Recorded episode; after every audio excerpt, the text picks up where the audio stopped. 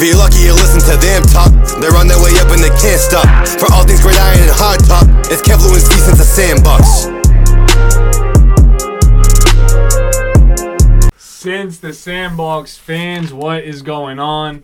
New little setup down in the studio. Gave you guys a little sneak peek on Instagram. So if Sir. you guys don't Yes, follow us already, make sure you to go and check that out. But I had to steal the all ball intro from Kev because we have the fantasy basketball championship coming up for a league that Lou, Kev, uh, and a couple of our friends are in.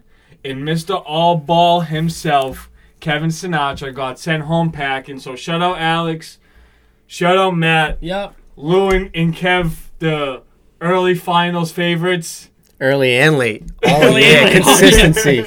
Consistency. are eliminated. So some credit there. Yeah, listen, throughout the injuries, we kind of got, you know, bamboozled with those, but you know, Yeah. shout out to Matt man, great week. We uh we went back and forth, man. We had some good pickups, so Matt Al pushing for either one of you. I'll pull up your ball. yeah. So um but yeah, so like like Lou said, you know, the name of the game in any fantasy league is injuries. And unfortunately they did not work to me and Lou's favor towards the end of the season, especially this round of the playoffs. hey, they stuck with Uh. Matt, great job. As far as the Raj, it's just it's not an organization I can respect, and it's not a general manager I can respect. So I mean, he I'll tip my hat to them. They beat me, but I can't respect the organization as a whole. So Yeah. I'm just that's the only thing I'm gonna say to address that. I love Alex, but I don't want to see a repeat champion, so uh would it be a three-peat for Alex? Did he win ball last year? No, so we didn't finish, but he was the one seed. Oh, well, But he won the year before. I gotta, I gotta Man. show a, a little more love to Alex too, because today I was at the dentist and Therese did me up nice and good. Wow. nice. Look at this smile. She was fresh out of Foxwoods with Gary. She's going next weekend. I knew it. But guys, we're gonna get into the episode, and we have our NBA sleepers. So these are the teams that we're talking about below a four seed that can actually make a serious playoff push, a serious finals push. So I feel like there's a, a very limited amount of teams that can actually do this. So I'm interested to hear your list. Definitely think there's probably more teams in the West than there is in the East. Um, I'll start first and call me crazy. I know we've talked inconsistently about the Celtics because they've been very inconsistent all year. But I think if there's a way that they can find themselves to win in the first round, I feel like that's a team that you don't want to match up with second round. And obviously, you know, the one, two, three teams, they're not scared to play against the Celtics. But I think they're more realistic of a team to, to push a six or seven game series compared to an Atlanta or a Charlotte or a Knicks, you know? Yeah, definitely. Honestly, my team, I'd probably go with the Heat in the East just Yes, because, sir. like, they're so deep. Uh, Oladipo's going to be rested. And, like, they're going to finish with, like, a six or a seven seed. So, like, they're going to be in a play-in potentially. And, like, if they have to play a top team on the road, like, I think they can get it done. But if they get home court in any way, dude, I think a lot of teams are in trouble. Like, I don't see the Hawks, the Knicks going into They have that into Miami. experience, too. Exactly. They did it last year. Yeah, no, I they Heat- so I what I I pretty much took my two top from each conference, two sleepers that I think. So the Heat are my Eastern Conference team, Lou, and I think you're right. And I think especially like I know obviously Brooklyn's a favorite going into the playoffs, but we don't know if Durant's gonna stay healthy. You know what I mean? And that's my biggest thing. Obviously, if he does, it'll be a different story. But say he does go down, like with the addition of Oladipo, if he can stay healthy throughout the playoffs, that's going to be huge for them. And if they could do it last year, like it's pretty much going against the same teams. You know what I mean? If Kevin Durant isn't on Brooklyn, you know what I mean. You really got to worry about James Harden, Kyrie, and then the Bucks really and the 76ers. So definitely could see them sneaking into you know a, a late round in, in the conference, maybe even a conference finals again.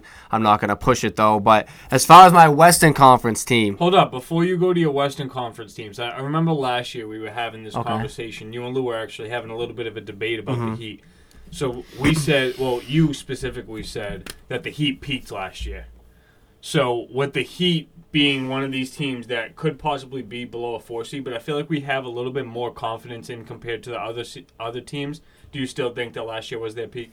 it's tough. I feel like like I feel like the Heat last year were just like unconscious. You know what I mean? Like it was like no matter how you played them, like they were finding ways to beat teams. You know what I mean? I feel like this year it's weird. I feel like this year they've come back down to earth, but as far as like a team, like they play more team basketball. They have a little bit more experience, obviously, now with their younger guys. Like I said, the addition of Oladipo is going to be huge. As long as he can stay healthy, he's good. That's an easy 20 and 6 and 6 a, night. You know what I mean? On top of what uh, Adebayo and Butler are already doing, and, and the young guys. So I don't know. It depends. I mean, I, the, the Oladipo transaction was huge for me, and that's why I'm, I'm high. Not high on the Heat now, But but I think they could. Yeah, higher.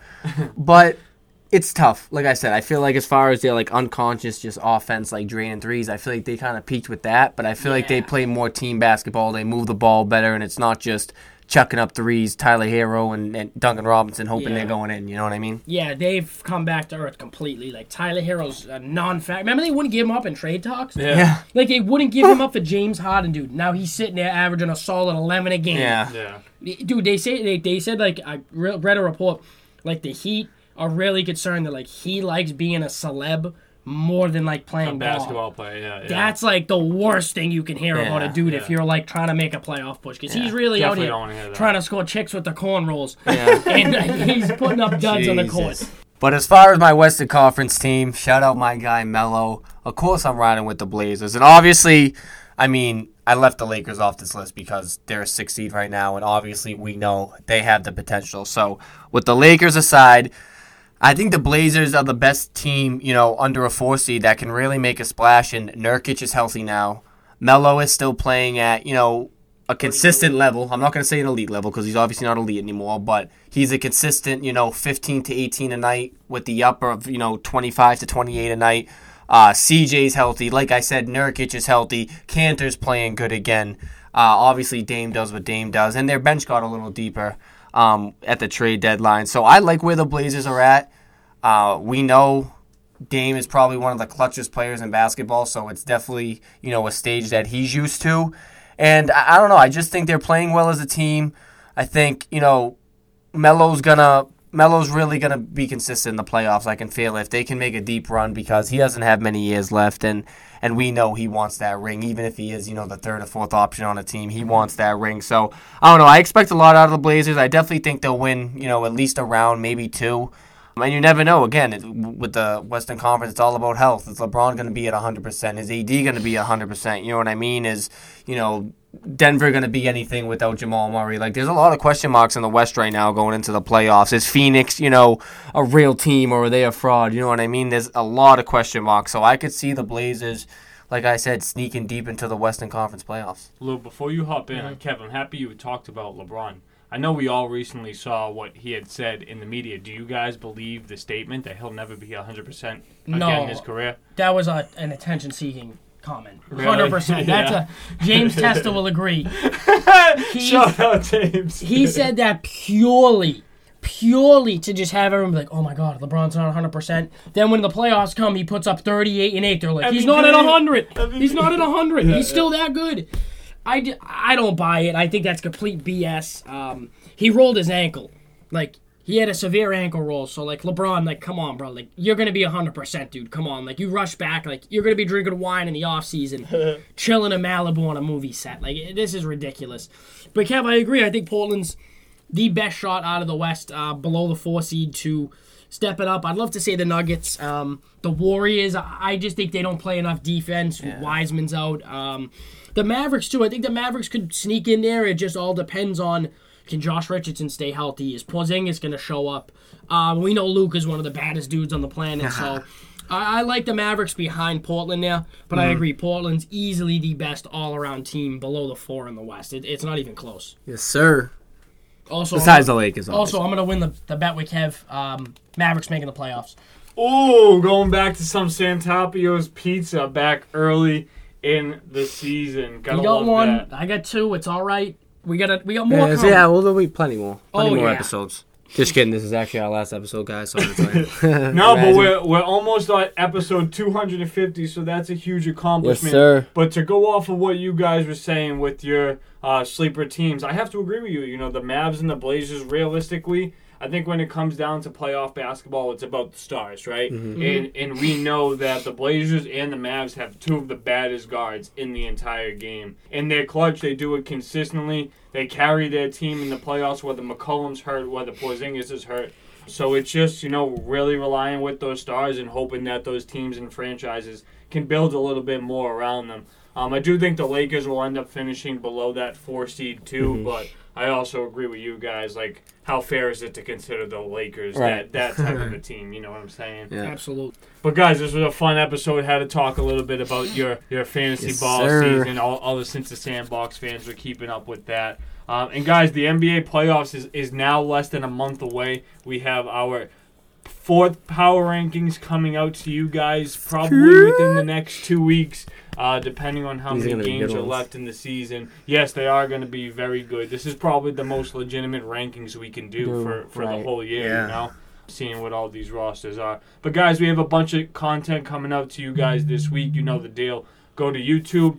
Um, make sure you like, subscribe, and put on that notification bell. Go to sincethesandbox.net to make sure you stay connected and tune in right on our website. We know there's a bunch of beef going on with Apple and Spotify right now, so don't be worried. We could still get you guys that on sincethesandbox.net. If you guys are still following on Apple Podcasts, make sure you scroll below all the way to the bottom. Leave us that five star review. Because if it ain't five stars, guys, we don't want it. Melo officially top ten all time in scoring. Let's go. Here we go, going out in a bang. Peace, guys.